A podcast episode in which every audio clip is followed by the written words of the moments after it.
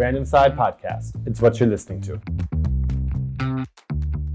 เปิดศึกวงการฟู้ดเดลิเวอรี่ไทย สวัสดีครับ คุณกำลังฟังแบรนด์ Insight Podcast กับผมตาวแบรนด์ Insight ครับ และผมเมธบันอินไซด์ครับ ครับผมพี่เมธวันนี้เราคุยกันเรื่องฟู้ดเดลิเวอรี่ครับพี่เมธ จริง ๆ เรื่องนี้เราเคยคุยกันมาอยู่สักสองสาครั้งได้แล้วนะ ใช่ใช่ แต่ว่ามันก็ยังน่าคุยอีก อืม เพราะว่าอะไร มันเป็นวงการที่มีการแข่งขันที่รุนแรงมากพี่เมธด้วยพฤติกรรมของคนในปัจจุบันที่เราใช้ไอ้พวกนี้มันเยอะมาก เพราะว่าโควิดเนาะ ใช่ ทำให้เราสะดวกที่จะใช้แบบนี้มากขึ้น ใช่ เมื่อก่อนเออพ่อแม่เราอาจจะไม่สะดวกกับการสั่งผ่านแอป อืม เดี๋ยวนี้นี่คือสั่งกันแบบ เช้ากลางวันเย็น ใช่เช้ากลางวันเย็นเราก็สั่งกันหมดเลย ใช่อ่าและที่สำคัญที่เราหยิบเรื่องนี้มาคุยกันอีกแล้วเนี่ยเพราะว่ามันมีความเปลี่ยนแปลงเกิดขึ้น ครับ ในช่วงสักสักไม่ไม่นานที่ผ่านมาเนี่ย ใช่ ก็คือมีทั้งการรวมของ 2 บริษัทใหญ่ก็คือ Line Man กับวงใน อืม เขารวมเป็น Line Man วงใน ครับ แล้วก็อีกอันห แล้ว นึง ก็เป็นเกตที่เปลี่ยนเป็นโกเจ็ตอืม เออมันก็เลยทำให้น่าสนใจว่า ใช่ เฮ้ยมันมีอะไรเปลี่ยนแปลงไปหรือเปล่า ใช่ แต่ก่อนจะเข้าเรื่องเราขอออกตัวนิดนึงแล้วกันว่า อืม แบรนด์อินไซต์เราก็เป็นหนึ่งในบริษัทในเครือ อืม ของ Line Man วงในเหมือนกัน ครับ แต่ไม่ต้องห่วงครับเรา ครับ ให้ข้อมูลแบบตรงไปตรงมา อืม ไม่มีการเข้าข้าง ใช่ ครับอ่ะเริ่มเลยครับตาวยังไงดี พี่เมธสงสัยไหมว่า เอ้ย เราใช้ฟู้ดเดลิเวอรี่อะเยอะจริงหรือเรา เราแค่คิดว่าเราใช้เยอะคนเดียว เอ้ยใช้เยอะจริง เยอะจริงเนาะ รู้เลยว่าเยอะ อืม เพราะว่าเวลาขับรถผ่านร้านอาหารอะ อืม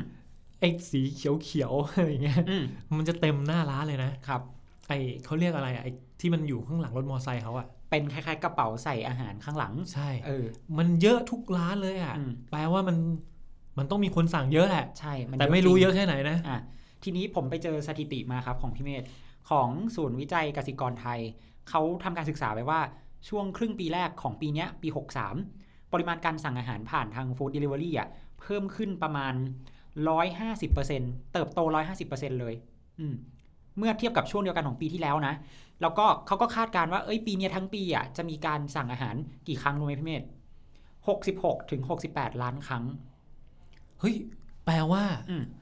แปลว่าคนไทยจะสั่งอย่างน้อยหนึ่งครั้ง ในปีนี้ ใช่หนึ่งครั้ง ทุก ใน ค ปี น นี้เออทุกคน ทั้งที่ความจริงถ้าไปดูเอ่อพื้นที่ให้บริการ ครับ เขาน่าจะอยู่ในเขตกรุงเทพและปริมณฑล อ่ากรุงเทพปริมณฑล หัวเมืองต่างๆ บ้าง ใช่ เป็นหลัก อืม เฮ้ย น่าสนใจ เยอะมาก อืม เพราะว่ามันก็ยังมีบางจังหวัดนะที่ที่ฟู้ดเดลิเวอรี่ในบางพื้นที่อาจจะยังเข้าไม่ถึงอืม ยังไม่มีไปให้บริการ ใช่ เอาจริง ๆ ผมว่าสักตีซะว่าสัก 70%แล้วกัน อืม อยู่ในกรุงเทพนี่แหละ ใช่ ไอตัวเลข 66ถึง68 ล้านอะไรประมาณเนี้ยนะครับ อืม 70%อยู่ในกรุงเทพ อืม เพราะแต่อย่าลืมว่ามันก็จะมีผู้ให้บริการบางรายที่เขาไปลุกตลาดต่างจังหวัด อืม มาก ใช่ ๆ ถ้าไปต่างจังหวัดจะเห็นสีชมพูอะเยอะเลย าสี อะ ชมพูเยอะจริง เชียงใหม่อย่างเงี้ยอ่า อืม หรือว่าหัดใหญ่ชนบุรีอะไรก็แล้วแต่ อืม สีชมพูก็คือฟู้ดแพนด้า อืม เยอะมาก นี่ยังไม่รวมร้านอาหารที่ไม่ได้เข้าร่วมกับพวกแอปพวกนี้นะ แต่ให้สั่งผ่านไลน์กลุ่มของร้านอาหารแล้วเขามาส่ง ก็มีเหมือนกันในในต่างจังหวัด อ๋ออ อืม นี่แสดงว่าตัวเลขเยอะ เยอะเยอะมากก็คือ จากการคาดการณ์ก็จะเติบโตประมาณ 78-84%เมื่อเทียบกับปีที่แล้ว แล้วปีมีแบบคาดการณ์ปีหน้าไหม คาดการณ์ปีหน้ายังไม่มีแต่ แต่ว่าเราว่าก็น่าจะโตอยู่แหละ น่าจะโตเพราะคนมันเกิดการเปลี่ยนพฤติกรรมไปแล้ว มันมันเกิดความเคยชินที่ใช้ไปแล้วอะพี่เมธ รวมถึงจะขยายไปทางจังหวัดที่ยังไม่เคยมีอยู่ด้วย อืมใช่ อืม เรื่องนี้น่าสนใจน่าติดตามครับ อืมทีนี้เราไปดูดีกว่าพี่เมธว่าจริง ๆ แล้วผู้เล่นในวงการฟู้ดเดลิเวอรี่เขามีใครบ้างในในไทยหลักๆอืม มีใครบ้างครับ หลักๆ เจ้าแรกเป็น Grab Food เลยครับพี่เมธ อ่ะก็คือ Grab นั่นเอง อืมก็คือ Grab นั่นเอง Grab เนี่ยเขาเป็นบริษัทระดับยูนิคอ n นสตาร์ทอัพจากสิงคโปร์เลย ครับ มูลค่าเขาอะ4.4 แสนล้านบาท คือต้องพูดว่า Grab อยู่ในหลายบริษัท เอ้ยอยู่ในหลายประเทศ ใช่อยู่ในหลายประเทศ ถ้าในบ้านเราจริงๆ Grab Food ถือเป็นหนึ่งในบริการที่เขาให้อยู่ ใช่ ที่เหลือก็จะมีแบบ Grab ส่งของส่งคนอะไรก็ว่าไป ใช่ใช่เขาก็ให้บริการหลายอย่างเนาะ ครับ อืมเขาก็ที่ผ่านมา พี่เมธจำได้ไหม เขาเคยรวมกับ Uber ด้วยนะ อ่า คือเมื่อก่อนถ้าใครจำได้สักปี 2 ปีที่ผ่านมา อืม คู่แข่งหลักที่แข่งกันก็คือ Uber กับ Grab ใช่ ไปไปมา Grab กิน Uber ใช่แกปกิน Uber เข้าไปก็เลยกลายเป็นว่าคู่แข่งในวงการก็อาจจะน้อยลง สาเหตุที่ Grab เขากิน Uber ได้เพราะอะไรครับ เพราะว่าจริง ๆ แล้วเนี่ยเขาเลือกที่จะละทิ้งบางตลาดที่อาจจะไม่ได้มีความสำคัญกับ กับ Uber จริง ๆ เขากลับไปโฟกัสตลาดที่เขาสนใจก็คือทางยุโรปกับทางอเมริกามากกว่า อืม อย่างในเอเชียในจีนเขาก็ขายไปก่อนที่เขาจะขายในตลาดเอเชียตะวันออกเฉียงใต้ให้ Grab ครับ อืม ดังนั้นที่เขาเลิกไทยไปเพราะว่าเขาโฟกัสกลับไปโฟกัสตลาดตัวเอง ใช่กลับไปโฟกัสตลาดตัวเองที่อาจจะมีแนวโน้มที่เติบโตกว่าแข่งขันได้ง่ายกว่าอะไรเงี้ย ห ค รื รั อบ กลับไปปกป้องสมรภูมิอะเนาะ อ่าใช่ แล้วปล่อยให้แกร็บเขาก็กินตรงนี้ไป อืม ก็เออแล้วแกร็บมันมีจุดจุดแข็งจุดอ่อนอะไรยังไงบ้าง จุดแข็งของ Grab เนี่ยเยอะมากเลยด้วยความที่เขาเป็นผู้เล่นเบอร์หลักๆ ในในไทยนะอันนี้ เบอร์แรกๆ เบ เบ อ อร์ ร์ แรกๆ เบอร์เบอร์แรก ๆเขามีพาร์ทเนอร์ที่เป็นคนขับอะครับ อันนี้คือข้อมูลที่ Grab เขาเคลมเองนะครับ 1นึ่งแสนคนทั่วประเทศเลย เยอะมาก เยอะเยอะมากเยอะมาก ก็จะพูดว่าตอนนี้กล่าวได้ว่าแกร็บน่าจะเป็นเบอร์หนึ่งตอนนี้ อืม ก็คือมีให้บริการอยู่เยอะที่สุด อืม ครองส่วนแบ่งตลาดน่าจะเยอะสุด ใช่ อืม ก็คงเยอะสุด แต่เอาจริง ๆ ผมยังไม่เจอนะว่าเอ่อส่วนแบ่งการตลาดของแต่ละเจ้าอะแบ่งเป็นเท่าไหร่เพราะว่าอันเนี้ยผมยังหาข้อมูลไม่เจอ ผมเดาว่าอย่างนี้ อืม มันยังเป็นตัวเลขที่ไม่มีใครรวบรวม อืม แล้วก็อาจจะรวบรวมได้ยากด้วย เพราะว่าแต่ละคนก็มีจุดจุดแข็งจุดเด่นคนละอย่างกัน ใช่ พื้นที่ที่ยังไปไม่ถึงยังมีอีกเยอะ อืม มันก็เลยพูดยาก แต่เราดูจากความคุ้นเคย อืม ดูจากการการที่ยึดครองตลาดมาก่อนเนี่ย อืม ก็มีความเป็นไปได้สูงที่ Grab น่าจะเป็นเบอร์หนึ่งอยู่ตอนนี้ ใช่ อืมครับ แล้วก็อีกข้อหนึ่งที่ทำให้ Grab เนี่ยเป็นจุดแข็งของเขาก็คือช่องทางการจ่ายเงินที่หลากหลายมากเลยพี่เมธ มียังไงบ้าง เขาจ่ายได้ผ่านบัตรเครดิต บัตรเดบิต จะโอนเงินจะเป็น wallet เขาก็มีหมดเลย จะจ่ายเงินสดก็ได้ ได้จ่ายเงินสดก็ยังได้อยู่เหมือนเดิม อืม อืม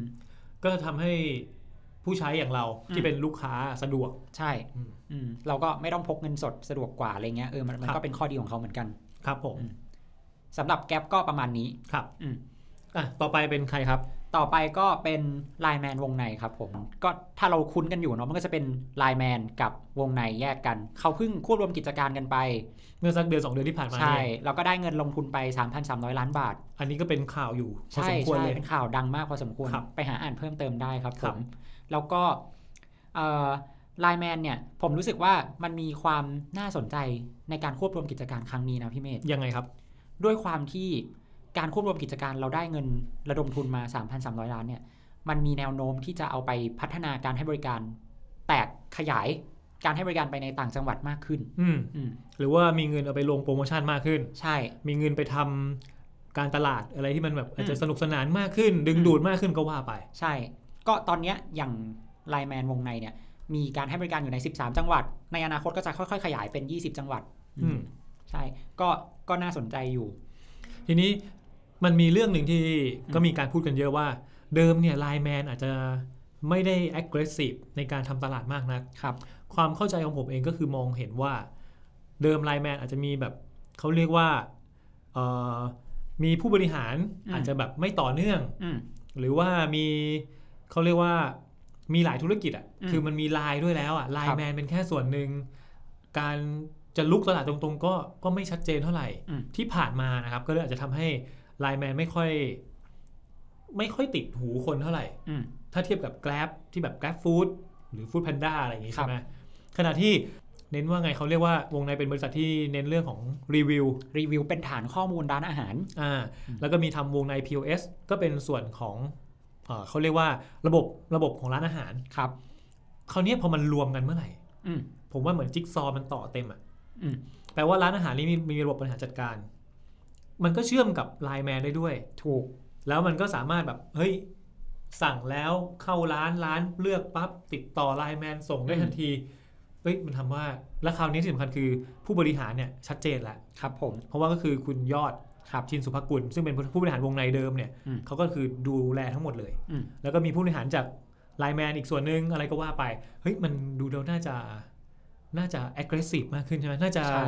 ทำตลาดแบบรุนแรงมากขึ้น อืม ครับ ซึ่งจริง ๆ แล้วจุดเด่นของไลแมนวงในชัด ๆ เลย ก็อย่างที่พี่เมธบอก มีฐานข้อมูลร้านอาหารจากทางฝั่งทางฝั่งวงในมาช่วยเสริ ครับ มเออก็คือตอนเนี้ยไลแมนวงในเนี่ยมีร้านอาหารในมือประมาณ 1 0 0 0 0แสนร้าน อืม อืมที่ที่พร้อมที่จะ Delivery ทั่วประเทศด้วยนะ อืมอืมไทยทั่วประเทศ ไม่ได้มีเฉพาะแค่เอ่อกรุงเทพหรือหัวเมืองอย่างเดียว อืม หัวเมืองอะเป็นหลักมีอยู่แล้วแหละ ใช่ กรุงเทพมีอยู่แล้วแต่จะมีที่อื่น ๆด้วย อืม มันทำให้มีโอกาสในการขยายตลาด ใช่ ครับ อืมต่อมาก็คือค่าส่งถูก จริง 3กิโลเมตรแรกส่งฟรี เฮ้ยอันนี้ผมยังคิดว่าน่าจะเป็นโปรแหละ อ่าอ่าอ่า เดี๋ยวอาจจะมีใครแบบ สู้เขาเรียกไงนะสู้ราคาได้อยู่ ครับผม เรื่องราคานี่เดี๋ยวค่อยว่ากัน อ่าเดี๋ยวค่อยว่ากันเดี๋ยวเดี๋ยวค่อยมาคุยกัน ครับ อือฮึ มีอะไรอีกไหม ก็นอกจากนี้ก็คือเวลาเราจ่ายเงินมันเชื่อมกับ Rapid Line Pay ซึ่งผมเชื่อว่าคนในกรุงเทพอ่ะน่าจะคุ้นเคยกันเพราะว่าใช้ขึ้นรถไฟฟ้าอยู่แล้ว มันก็สะดวกในการจ่ายเงิน อ่ะก็ประมาณหนึ่ง ใช่ประมาณนั้น ครับผม อืม อ่ะอันนี้ก็คือลายแบนวงใน ใช่ ต่อไป ต่อไปใครดี ต่อไปฟู้ดแพนด้า อันนี้ชื่อบอกชัดเจน อ่าฟู้ดแพนด้า เป็นเป็นฟู้ดแพนด้าเลยนะ ใช่เป็น สี Food ชม Panda พู อืม ไอ้ยจะนิดนึงนะ ไอ้สี่ลายที่เราจะคุยกันเนี่ย อืม มันมี Grab Food ครับ ไลน์แมนวงใน อืม ฟู้ดแพนด้า อืม แล้วก็โกเจก ครับ สามเจ้าในสีเขียวหมดเลยนะ มีชมพูมาหนึ่งเจ้า ไอ้ยเด่นเลยนะ เออเด่นเด่น อ่ะเด่นที่เด่นก็คือฟู้ดแพนด้า อืม ฟู้ดแพนด้าเป็นยังไงครับ ฟู้ดแพนด้าเนี่ยเล่าก่อนว่าเขาเป็นบริษัทในเครือ Delivery Hero จากประเทศเยอรมันครับผมพี่ ครับ เนทแล้วก็ฐานการให้บริการเขาอะมันน่าสนใจตรงที่เขาให้บริการ 50 ประเทศทั่วโลก อ่า แต่ว่าอาจจะด้วยชื่อที่แตกต่างกันไปเออ คืออยู่ในถ้าเป็นบริษัทเดียวกันอ่ะ อืม ห้าสิบประเทศ ใช่ แต่ชื่ออาจจะไม่ใช่ฟู้ดแพนด้าทั้งหมด ใช่อาจจะเป็นชื่ออย่างอื่นอะไรเงี้ยก็แล้วแล้วแต่เขาเลือกทำตลาดเนาะ ครับ ซึ่งในไทยเขาก็ให้บริการมาตั้งแต่ปี 2016 แล้ว จริงๆก็นานแล้วนะ นานนานนาน มีช่วงหนึ่งเห็นในกรุงเทพอยู่พอสมควร ครับ แต่ตอนเนี้ยถ้าคุณไปเชียงใหม่นะ อืม โหฟู้ดแพนด้าเต็มไปหมดเลยนะ อืม คือชมพูแบบเต็มข้างถนนเลยอะ ครับ ผมว่าเขาเน้น น่าจะเรียกว่าเน้นป่าล้อมเมือง อืม คือกลยุทธ์ไปบุกหัวเมืองก่อนอะ ครับ ในเมืองเหรอกรุงเทพเหรอปล่อยให้แกลบให้ไลน์แมนอะไรอย่างเงี้ยสู้กันไป เขาไปต่างจังหวัดดีกว่า ซึ่งอย่างที่พี่เมธบอกเลยใช่ มันคือจุดเด่นอย่างหนึ่งของเขาเลย เพราะว่าเขามีพื้นที่การให้บริการที่เยอะมากครอบคลุมทุกภูมิภาคในไทยใน 62 จังหวัด เยอะสุดเลยนะตอนนี้ เยอะเยอะสุดเลย ครับ อันนี้ถ้าถ้าพูดกันจริงๆ ก็อย่างที่พี่เมธบอกนั่นแหละว่าเขาอาจจะเน้นตลาดต่างจังหวัดอืมกับในกรุงเทพ ความสนุกอย่างหนึ่งคือ เวลาเราคุยกับตาวเนี่ยสมม ครั ติ บ ตาวจะใช้บริการสั่งตาวจะพูดว่าตาวสั่งแกลบไปยัง อ่า เอ้ยเดี๋ยวเดี๋ยวรอแกลบมา ครับ เอ้ยเดี๋ยวเนี่ยสั่งไลน์แมนแล้วเดี๋ยวรอไลน์แมนมาอะไรอย่างงี้ใช่ไหม ใช่ เอ้ยถ้าเป็นคนต่างจังหวัดที่เขาเนี่ย เขาจะบอกว่าเดี๋ยวเขาสั่งฟู้ดแพนด้า อืม คำที่ใช้เป็นเขาเรียกว่าศัพท์อะไรอะคำติดปากเหรอ อ่าคำติดปาก จะไม่มีใครนะบอกว่าอย่างเงี้ยอ๋อเดี๋ยวผมสั่งเดลิเวอรี่มาอย่างเงี้ย อืม มันดู มันพูดยาก ใช่ มันดูมันไม่เข้ากับปากเราเวลาพูด เหมือนเหมือนคล้ายๆกับกินมาม่า เออ กินมาม่า จริง ๆ แล้วกินอะไรไว ไวๆเออแต่ก็พูดมาม่า ๆก็ กินก็พูดว่ากินมาม่า เออ ไอเนี่ยพอไปเชียงใหม่นะ จังหวัดอื่นผมว่ามีอีกแหละ แต่ว่า อืม อันนี้เพื่อนประสบการณ์ตรง ใช่ใช่ บอกว่าเออเนี่ยเดี๋ยวสั่งฟู้ดแพนด้ามากินเงี้ย อืม ผมบอกเออเออเขาก็เราพอเราไปเราใช้คำว่า grab นะ อืม เขาก็เข้าใจนะ แต่ว่าเขาพอเขาพูดกลับมาเขาพูดฟู้ดแพนด้า เออ น่าจะเป็นความเคยชิน ครับ เป็นความเคยชินของเขา ครับ ส่วนต่อไปเป็นเจ้าใหม่ เอ๊ะ จะเรียกเจ้าใหม่ได้ไหม ไม่ คือ เอ่อโกเจก อ๋อเดิมเขาคือ เขาคือเกต ทำไมเขาเปลี่ยนอ่ะ จริง ๆ อ่ะเขาเปลี่ยนเพราะว่าเขาอยากจะให้ภาพลักษณ์ของแบรนด์เขามันเป็นไปในทิศทางเดียวกัน อยากให้คนจดจำแบรนด์โกเจกซึ่งเป็นแบรนด์แบรนด์แม่ของเกตในในชื่อเดียวกัน โปรเจกต์เป็นใคร โกเจกเป็นบริษัทสตาร์ทอัพของ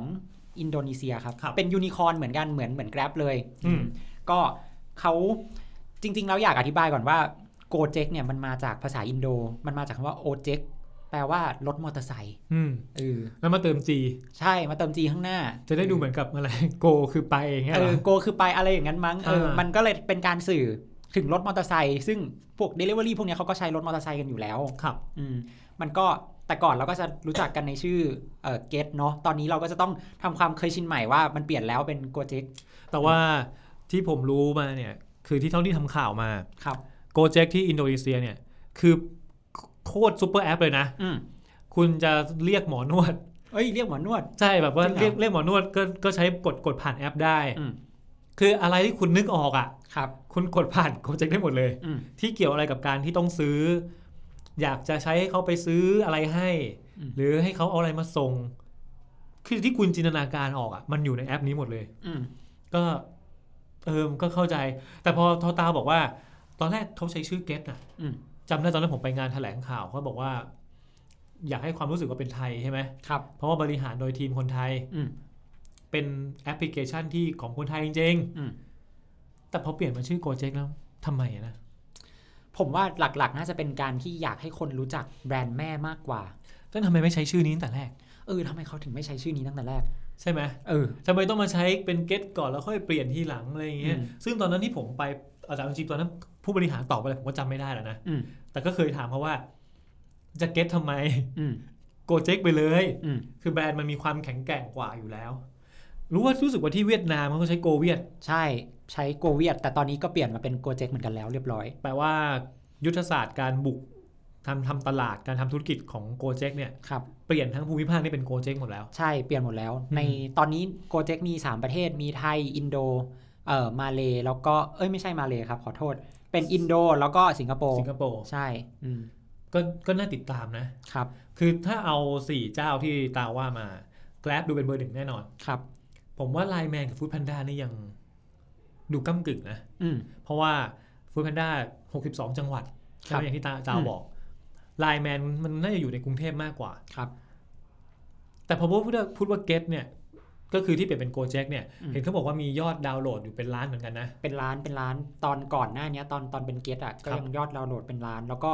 เอ่อ ยอดการใช้บริการเขาเปิดมาปีกว่าๆ ก็มีคนเรียกใช้บริการเป็นล้านครั้งเหมือนกัน อืม อืม ไม่รู้เหมือนกันว่าในอันดับ 2 3 4 เนี่ย อืม ตกลงแล้วใคร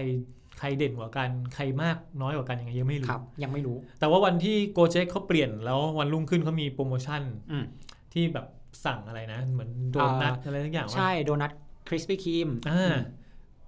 สั่งกันจนกดสั่งไม่ได้อะ อันนี้ประสบการณ์ตรงผมสั่งไม่ได้ สั่งไม่ได้เพราะอะไรอ่ะ เพราะว่าเขาบอกว่าไม่มีคนขับมารับ อืม ก็เป็นไปได้ว่าคนขับหมด เอ่อก็น่าจะคนน่าจะสั่งเยอะจริงๆกันแหละ อันนี้ก็ เออ เข้าใจได้ มันฟรีใช่ไหมสั่งส่งส่งฟรี สั่งฟรีส่งฟรีไม่มีค่าใช้จ่ายเลย เอากินฟรีว่างั้นเถอะ ใช่ก็คือสั่งมากินฟรีเลยอ่ะ อดเลย อดอดกินฟรี อดกินฟรี ใช่ อันนี้ก็ต้องติดตามดู ครับ ว่าสุดท้ายแล้วเดี๋ยวโกเจ k ก็จะมีโปรโมชั่นเด็ดๆออกมาอีกอะช่วงเนี้ย อืม ครับ ใช่ ทีนี้พูดถึงผู้เล่นหลักๆในตลาดแล้วอยากไปพูดถึงผู้เล่นที่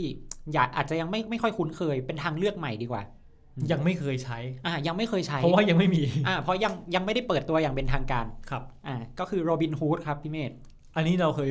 พอดแคสต์กัน ใช่เราเคยพอดแคสต์กันไป แบ แล้ว บละเอียดละเอียดไปหาฟังย้อนหลังได้ ครับผม แต่นี้เรามา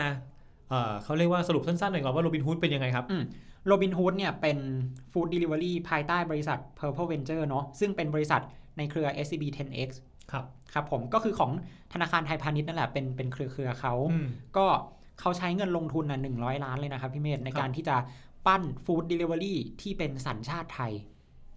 เอออันนี้ไทยจริง เออ อันนี้ไทยแบบไทยจริงเลย ไทยแท้ๆเลย อืม ไทยแท้ ที่รู้มาก็คือเขาจับมือกับสกูต้า ๆครับ สกูต้าเป็นสตาร์ทอัพที่มีรถมอเตอร์ไซค์ ครับ อ่าคอยให้บริการอยู่ในเขตกรุงเทพและ อืม ปริมณฑล อืม ดังนั้นถ้าคุณใช้บริการโรบินฮูดพวกมอเตอร์ไซค์ที่อยู่ในเครือสกูต้าก็จะเป็นคนไปรับไปส่ง ครับ ร้านอาหาร เขาบอกว่า SCB มองว่า เขาจะไม่ทำเองทั้งหมด อืม เขาจะแบบเหมือนกับเป็นแพลตฟอร์ม เป็นเป็นเบื้องหลัง แต่ว่าจับมือกับสกูต้าอย่างที่บอกว่าสกูต้าเองก็มีแผนที่จะขยายเครือข่ายของไรเดอร์ของคนขับเนี่ยออกไปเรื่อย อืม ๆ มันก็จะสอดคล้องกัน ครับ อืมแล้วจุดเด่นของโรบินฮูดที่ตอนนั้นคุยกันเขาว่าไงบ้างครับ โอ้จุดเด่นโรบินฮูดเจ๋งมาก ผมว่าเขาไม่เก็บค่า GP จากร้านอาหาร ค่า GP คือ มันคือค่าธรรมเนียมที่ฟู้ดเดลิเวอรี่เนี่ยเลขเรียกเก็บจากร้านอาหารที่เข้ามาร่วมเข้าไปอยู่ในแพลตฟอร์ม ตอนนี้ถ้าเกิดใครที่อยู่ในวงการ Twitter วงการอาออนไลน์ ครับ จะจำได้ว่ามันจะมีช่วงหนึ่งที่มีเอ่อเทรนด์ขึ้นมาใช่ไหมครับว่า อืม ว่าเอ่อมีสักเจ้าหนึ่งแล้วกันไม่จำ อืม ไม่ได้แกลบปะ น่าจะแกร็บ ที่บอกประกาศว่าเก็บจะเก็บค่า GP เพิ่ม ครับ เป็นเท่าไหร่30 บาท 30 เอ้ย30% 30สามสิบเปอร์เซ็นต์สามสิบห้าเปอร์เซ็นต์ ครับ โอ้โหก็โดนร้านอาหารบ่นกันเยอะเลยนะ ใช่ใช่ เพราะว่าช่วงนี้มันเศรษฐกิจมันก็ไม่ค่อยดี ครับ แล้วมันโดนเก็บส่วนแบ่ง อืม เพิ่มอีก แล้วของโรบินฮูดอ่ะ โรบินฮูดก็บอกว่าเขาไม่เก็บค่า GP เลย เดี๋ยว ถ้าถ้าร้อยบาทนี่คือไม่เก็บเลย ไม่เก็บไม่เก็บ ถ้าเป็น 4 เจ้าอย่างที่เราเอ่ยอาจจะเก็บสัก 25% 30%ก็คือ 25 บาท 30 บาท ใช่ 35 บาทแล้วแต่โรบินฮูดไม่เก็บเลย ใช่ อืมทำไมอ่ะ ผมมองว่าเขาต้องการที่จะช่วยเหลือร้านอาหารมากกว่า อืม อืม หรือว่าเขาอาจจะไปมองช่องทางหาเงินวิธีอื่น อีกอย่างหนึ่งที่สำคัญฐานผู้ใช้งาน ยังไงครับ การที่เราทำแอปพลิเคชันมาแอปพลิเคชันหนึ่งเนี่ย ผมว่านอกจากจะสู้ด้วยเรื่องโปรโมชั่นอะไรก็แล้วแต่อะมันสู้กันด้วยฐานผู้ใช้งานในแอปพลิเคชันนะพี่เมธ อืม ถ้าไม่มีคนใช้มันก็จบไงอืม อ๋อ ถ้าเกิดอย่างนี้โรบินฮูดก็น่าจะดึงดูดร้านอาหารได้ดี ใช่ เพราะว่าไม่ ดึงดู มี ด ไม่มีค่าธรรมเนียม ใช่เออ แล้วก็ ถ้ามองที่เราเคยคุยกันไปก็คือว่า ถ้ามีร้านอาหารมาใช้โรบินฮูดเยอะๆ โอกาสที่ SCB เองจะนำเสนอบริการทางการเงินอื่น อืม ๆ ให้กับร้านอาหาร ก็ดีก็เป็นไปได้ ใช่ก็มีก็มีโอกาสเหมือนกันอืม อ่ะมีมีอะไรครับสำหรับโรบินฮูด โรบินฮูดเนี่ยเขาเคลียร์เงินเข้าบัญชีเจ้าของร้านภายใน 1 ชั่วโมงครับ อันนี้ดียังไง โอ้ดีนะพี่เมธลองจินตนาการสมมติว่าผมเป็นเจ้าของร้านอาหารใช่ไหมผมทำธุรกิจขายแล้วมีคนสั่งฟู้ดเดลิเวอรี่ ครับ แต่ละเจ้าเนี่ยก็จะมีรอบการตัดเงินที่ต่างกัน บางเจ้าก็อาจจะ 1 วัน 3 วันอะไรเงี้ยมันก็ต้องไปดูในในรายละเอียดของแต่ละเจ้าเนาะ ครับ แต่เราเป็นเจ้าของร้านเราย่อมอยากได้ยอดขายอะอยากได้เงินของเรากลับเข้ามาให้เร็วที่สุด เพราะปกติถ้าคนมากินที่ร้าน อืม หรือสั่งผ่านไลน์กรุ๊ป เอออย่างที่ผมบอกสั่งผ่านไลน์กรุ๊ป คือแปลว่าเราได้เงินเลยนะ ใช่เราได้เงินกลับเข้ามาในกระเป๋าเราเลย เงินมันก็จะหมุน ใช่เราหมุนเอาไปซื้อวัตถุดิบเตรียมวันต่อไปไปซื้อช่วงบ่ายก็ทำได้เลย หรือเอาไปเที่ยวเล่นเอาไปซื้อของก็ว่าไป อ่าได้เลย แต่ว่าถ้าเกิดเราใช้บริการ Delivery รายอื่น อืม ๆ ซึ่งก็ขึ้นอยู่กับเงื่อนไขของแต่ละราย ใช่ ถ้าดีเลย์หนึ่งวัน อืม สามวันห้าวันเจ็ดวันอันนี้แล้วแต่ไม่รู้ ครับ เงินมันก็ดีเลย์ ใช่เงินก็ดีเลยมันก็เป็นต้นทุนที่ที่เจ้าของร้านก็จะต้องแบกรับเอง อืมอ๋อหนึ่งชั่วโมงก็รวดเร็ว ใช่ แปลว่าการันตีได้เลยว่าไอ้ที่สั่งวันนี้ทั้งหมดอะรู้ในวันนี้แน่นอน ใช่ก็คือจะได้เงินคืนมาภายในวันนี้แน่นอน ครับ อืม ก็สำหรับโรบินฮูดเดี๋ยวรอ ตอนนี้ยังไม่เปิดนะ ยังยัง ก็เดี๋ยวรอดูว่ามีจะมีรายละเอียดอะไรยังไง ครับผม เดี๋ยวถ้าเกิดเป็นไปได้เผื่อจะมาเล่าให้ฟังใหม่ อืม อ่ะแล้วยังไงต่อครับตาว ทีนี้ในเมื่อในตลาดฟู้ดเดลิเวอรี่อะครับมันมีผู้แข่งขันผู้เล่นในตลาดเยอะมากเลย อ่ะสี่ห้ารายอ่ะ เออสี่ห้ารายเลย แล้วอย่างนี้เราจะแข่งขันกันยังไง อืม เมื่อกี้เราเคยเกรินแล้วเมื่อกี้เราเกรินเกรินแต่แต่ไปนิดนึงแล้ว ใช่ใช่ใช่ โปรโมชั่นเลยอันดับแรก อ่ะอันดับแรกก็ต้องโปรโมชั่นเป็นการลดราคาใส่โค้ดอะไรเงี้ยครับพี่เมธ แบบส่งฟรี อ่าส่งฟรี ห้าโลแรกส่งฟรี อืม สิบโลแรกสิบกิโลแรกไปถึง อ่ะ ระยะทางนะ อืม ส่งฟรีหรือไม่ก็ราคาเดียวส่งทั่ว อ่า ราชอาณาจักร ใช่ ก็ ก็คงไม่ขนาดนั้น เอ นะ อ เป็นเป็นยังไงมันก็ใช้ได้นะโปรโมชั่นเนี้ย ใช่ใช้ได้ ใครได้ประโยชน์ก็ผู้บริโภคได้ประโยชน์ ดังนั้นในโทรศัพท์ตาวมีกี่แอปครับ ตามมีทุกแอปที่ว่ามา เลยครับ อืม แล้วยังไงเปรียบเทียบ เทียบเทียบก่อนซื้อเทียบ อันนี้ทำจริงนะ ว่าแบบร้านเดียวกันสั่งอันไหนถูกกว่า อืม เออค่าส่งอันไหนถูกก็เอาอันนั้นแหละ อันไหนมีโค้ด ใช่อันไหนมีโค้ดอันไหนมีส่วนลด ก็ใช้ ก็ใช้ อันไหนไม่มีไม่ใช้ ใช่ไม่ใช้ เอ้ย อันนี้ดี อืม ผู้บริโภคได้ประโยชน์ ใช่ แต่ว่าอย่างหนึงมันเหมือนการสปอยนะ เออเออสปอยจริง สปอยผู้บริโภคอะ อืม หลังๆพอมันไม่มีโค้ดเนี่ยโอ้โห ค่าส่งร้อยหนึ่งเนี่ย เออ สั่งข้าวร้อยห้าสิบค่าส่งร้อยหนึ่งมันสะเทือนใจอะ มันมันก็จะมีความรู้สึกลังเลนิดๆว่าเอ้ยสั่งดีไหมว่าอะไรเงี้ยอืม เออแต่หิวไง เออแต่หิวก็อาจจะต้องยอมสั่ง สุดท้ายเราก็จะต้องเทียบทุกทุกเจ้านะ อ่า เทียบทุกเจ้า มีแบบ 87 บาท 95 บาท อืม 102 บาท เออเอา 87 แล้วกัน อืม อย่างน้อยก็ประหยัดไปอีกสัก 10 บาทอะไรเงี้ย ใช่ ก็ยังดีกว่า อืม อันนี้คืออันแรกคือโปรโมชั่น ใช่ อันแรกโปรโมชั่นครับ ครับ อันต่อไปมันเป็นการต่อเนื่องจากโปรโมชั่นนั่นแหละ ครับ มันก็คือการแข่งกันสร้างฐานคนใช้งาน ยังไง จริง ๆ ฐานคนใช้งานนะมันต้องแบ่งออกเป็น 2 ส่วนครับพี่เมธก็คือครับ ทั้งส่วนตัวเราที่เป็นเป็นคนใช้งานเนาะสั่งอาหาร เป็นคนกิน เออเป็นคนกิน เป็นคนสั่งอาหารมากิน ครับ กับอีกส่วนหนึ่งคือส่วนของร้านอาหาร อ่าถูก อืม เพราะว่าสมมติร้านนี้อยู่ในบางแอป แล้วไม่อยู่ในบางแอป อืม เราอาจจะเข้าแอปหนึ่งแล้วหาไม่เจอ ใช่ เข้าอีกแอปหนึ่งแล้วเจอเราก็ต้องสั่งจากอีกแอปหนึ่ง ใช่ ครับ ดังนั้นฐานทั้งสองอันเนี้ยใครมีมากที่สุดผมว่ามันคือข้อได้เปรียบที่เขาต้องแข่งกัน แต่ถ้าเป็นร้านอาหาร เป็นผมผมจะมีทุกแอปเลยนะ อืม ถ้าผมเปิดร้านอาหารเนี่ยต้องมีทุกแอปเลย ครับ เพราะว่าไม่ว่าลูกค้าอย่างตาวก็ตามหรือใครก็ตามสั่งผ่านแอปไหนก็ตาม อืม ต้องเจอร้านผม ใช่ แต่ถ้าเป็นผมผมจะอยากให้สั่งผ่านโรบินฮูดมากกว่า อืม เพราะว่า คิดค่า GP แบบไม่เก็บ อ่า ไม่เก็บค่า GP แต่ค่า GP ก็ไม่ใช่ทั้งหมดนะ อืม สมมุติว่าอันนี้เป็นเรื่องสมมุติแล้วกัน อ่า สมมุติว่าโรบินฮูดไม่เก็บค่า GP ก็จะก็ตาม แต่ว่าเพลินแถวนั้นไม่มีคนไม่มีไม่มีไรเดอร์อ่ะ ครับ ไม่มีคนขับรถอ่ะ อืม ลูกค้าก็สั่งไม่ได้นะ ใช่ ดังนั้นก็ต้องเขาเรียกว่าค่า GP มันถูกๆก็ดีแหละ อืม แต่ก็ต้องมีไรเดอร์ด้วยใช่ไหม ใช่ใช่ไรเดอร์ก็เป็นอีก อีกสิ่งหนึ่งที่เขาต้องแข่งกัน ยังไงครับ ก็อย่างที่พี่เมธบอกอะครับ ถ้าเราอยากกิน แต่เรากดสั่งแล้ว ไม่มีคนมารับออเดอร์ให้เราอะ อ๋อ อืม นี่ก็เป็นแกลบก็ได้เปรียบเลย ใช่เพราะแกร็บคนขับมีตั้งแสนคน ใช่ อืม ซึ่งตรงนี้เขาก็ต้องไปแข่งกันกับกับแข่งกันให้เบนฟิตใช่ไหม ใช่ ให้เบนฟิตกับคนขับ อืม ว่าจะให้ค่าจ้างมากน้อยแค่ไหน ใช่ มีสวัสดิการในการขับรถมีอุบัติป้องกันอุบัติเหตุอะไรก็ว่า ใช่ ไป ใช่ อืม อื อื ม ม ก็ต้องไปดูที่รายละเอียดจุดนั้น แต่สมมติว่าอันนี้ในมุมผู้บริโภคหรือกันเนาะถ้าผมเคยเข้าแอปไปแล้วปรากฏว่าเฮ้ยมันสั่งไม่ได้อะมันกดสั่งแล้วมีมันมันหาคนขับมาให้เราไม่ได้อะ ครั ผ บ มก็จะรู้สึกว่าแบบเฮ้ยมันไม่ค่อยน่าใช้แล้วก็จะเปลี่ยนไปใช้แอปอื่นไปโดยปริยาย อ๋อสับเรียกว่าประสบการณ์ไม่ค่อยดี ใช่ใช่ประมาณนั้น เฮ้ยแต่อย่างนี้เป็นไปได้ไหมว่า คนขับเขาจะมีมากกว่า มากกว่าหนึ่งหนึ่งเจ้าอ่ะ หมายถึงคนขับหนึ่งคนแต่เขารับงานจากหลายที่ เออ เป็นไปได้ไหม พี่เมธเคยเห็นรูปในโซเชียลอันหนึ่งป่ะ อ่าอ่ายังไง ที่เป็นหมวกหมวกแกร็บ หมวกเป็นแกร็บ เออ หมวกกันน็อกเป็นแกร็บ อ่าหมวกหมวกกันน็อกเป็นแกร็บกระเป๋าเป็นฟู้ดแพนด้าเออก ระเป๋าในชมพูมาเลย เออใช่เออแต่เสื้อกั๊กเสื้อที่เขาใส่เป็นไลน์แมนอะไรอย่างเงี้ยอืม อ่า อืม มันไม่ใช่ภาพตัดต่อใช่ไหม มันมันคือภาพจริงแหละที่ผมเห็นมาอืม แปลว่าไรเดอร์คนเนี้ย อืม เขาอาจจะรับทั้ง 3 แอปอย่างเงี้ยเหรอ เอออาจจะรับทั้งสามแอป เฮ้ยเขาจะมีเขาจะมีเขาเรียกว่าระเบียบไหม ผมไม่แน่ใจแต่อันนี้ก็ต้องไปดูในสัญญาของคนขับอะเนาะว่าว่าเขาเขียนไว้ว่ายังไง อืม แต่เอาจริงต่อให้มีสัญญา แต่ถ้าผมทำสามเจ้าอ่ะ อืม เขาก็จับผมไม่ได้อยู่ดีนะ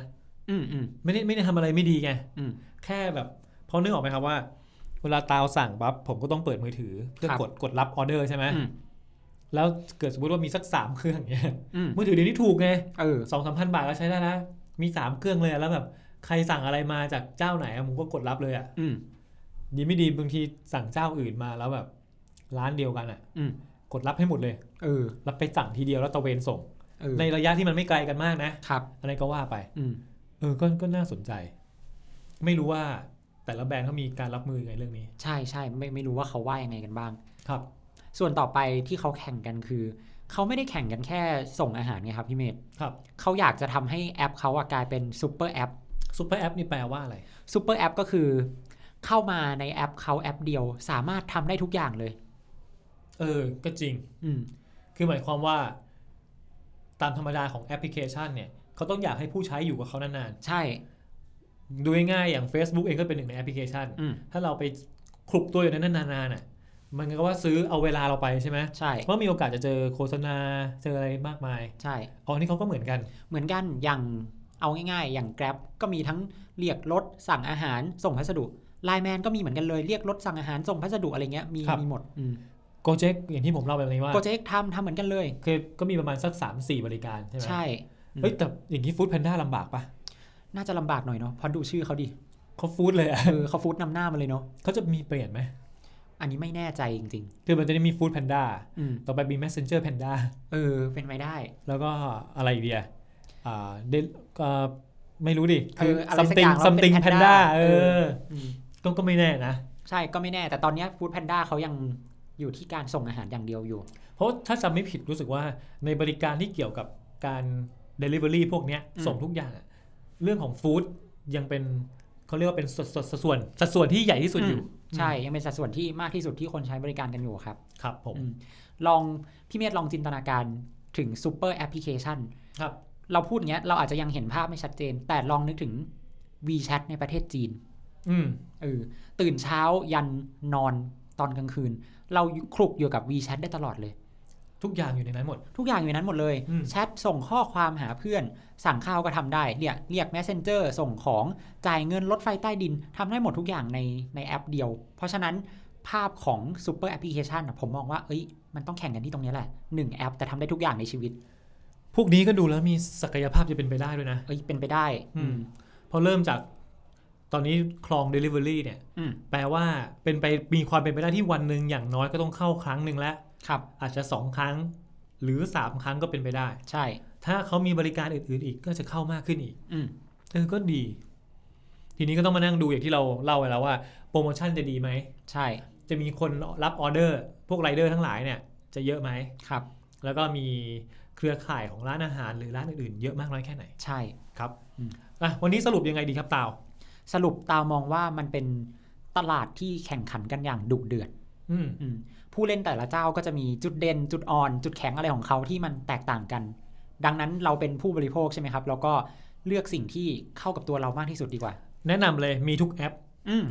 มีไปเลย ใช่ ใครมีโปรโมชั่นก็ใช้คนนั้นแหละ ใช่ อืม อืม แต่ว่ามันแสดงเห็นอย่างหนึ่งว่า ยิ่งมีการแข่งขันมากเท่าไหร่ เราได้ประโยชน์ ใช่ ผู้บริโภคอย่างเราได้ประโยชน์ ใช่ ดังนั้นต้องสนับสนุนให้มีการแข่งขันเยอะ ครับ ๆครับ ผม อืม แต่วันนี้เดี๋ยวก่อนจะจบเรื่องราวไป อืม ขออนุญาตขายของนิดนึง ครับผม เรากำลังจะมีงานเอ่อสัมมนา ครับ ชื่องานอะไรครับ ชื่องาน Brand Insight Forum ครับพี่เมธ อ่าเป็น Brand Insight Forum ใช่ 2020 New Workforce New Workforce เราจะพูดถึงเรื่องเกี่ยวกับการปรับตัวของคน อืม การปรับตัวขององค์กร เรื่องของ HR ครับ เรื่องของ people อืม มีวิทยากรหลาย ๆ คนที่น่าสนใจ ครับผม ถ้าไล่คร่าว ๆ อย่างเช่น อืม มีเอ่อพี่โจธนาเทียนอัจฉริยะ อืม มีเอ่อคุณเจี๊ยบการติมา เลอเลอยุติธรรม มีคุณชารัตน์เมโรธาอันนี้เป็น CEO ของ d t แทเลย ครับ แล้วก็เรียกว่ามีอีกเยอะเลย งานนี้แบบเรียกว่าอัดแน่นอะ อืม ไม่อยากให้พลาด งานจัดวันที่ 2 พฤศจิกายนเอ่อเป็นวันจันทร์นะครับ ครับผม 2563 ที่ 3 ย่านมิตรทาวน์ อืม เวลาตั้งแต่เช้าจนเย็นเลย ถ้าใครสนใจเข้าไปดูรายละเอียดได้ที่เว็บไซต์ b บ i n s i ซ h t ของเรา หรือที่เพจ b บ i n s i ซ h t ก็ได้ อืม ครับ ก็ฝากไว้ประมาณนี้ครับ ครับผม อ่ะวันนี้ก็ประมาณนี้แหละ ครับ ไว้เดี๋ยวตอนหน้าตาวมีอะไรจะมาเล่าให้เราฟังอีก ก็เดี๋ยวฝากติดตามด้วย ได้ สำหรับวันนี้เราต้อง ลาไปก่อนครับ สวัสดีครับ สวัสดีครับ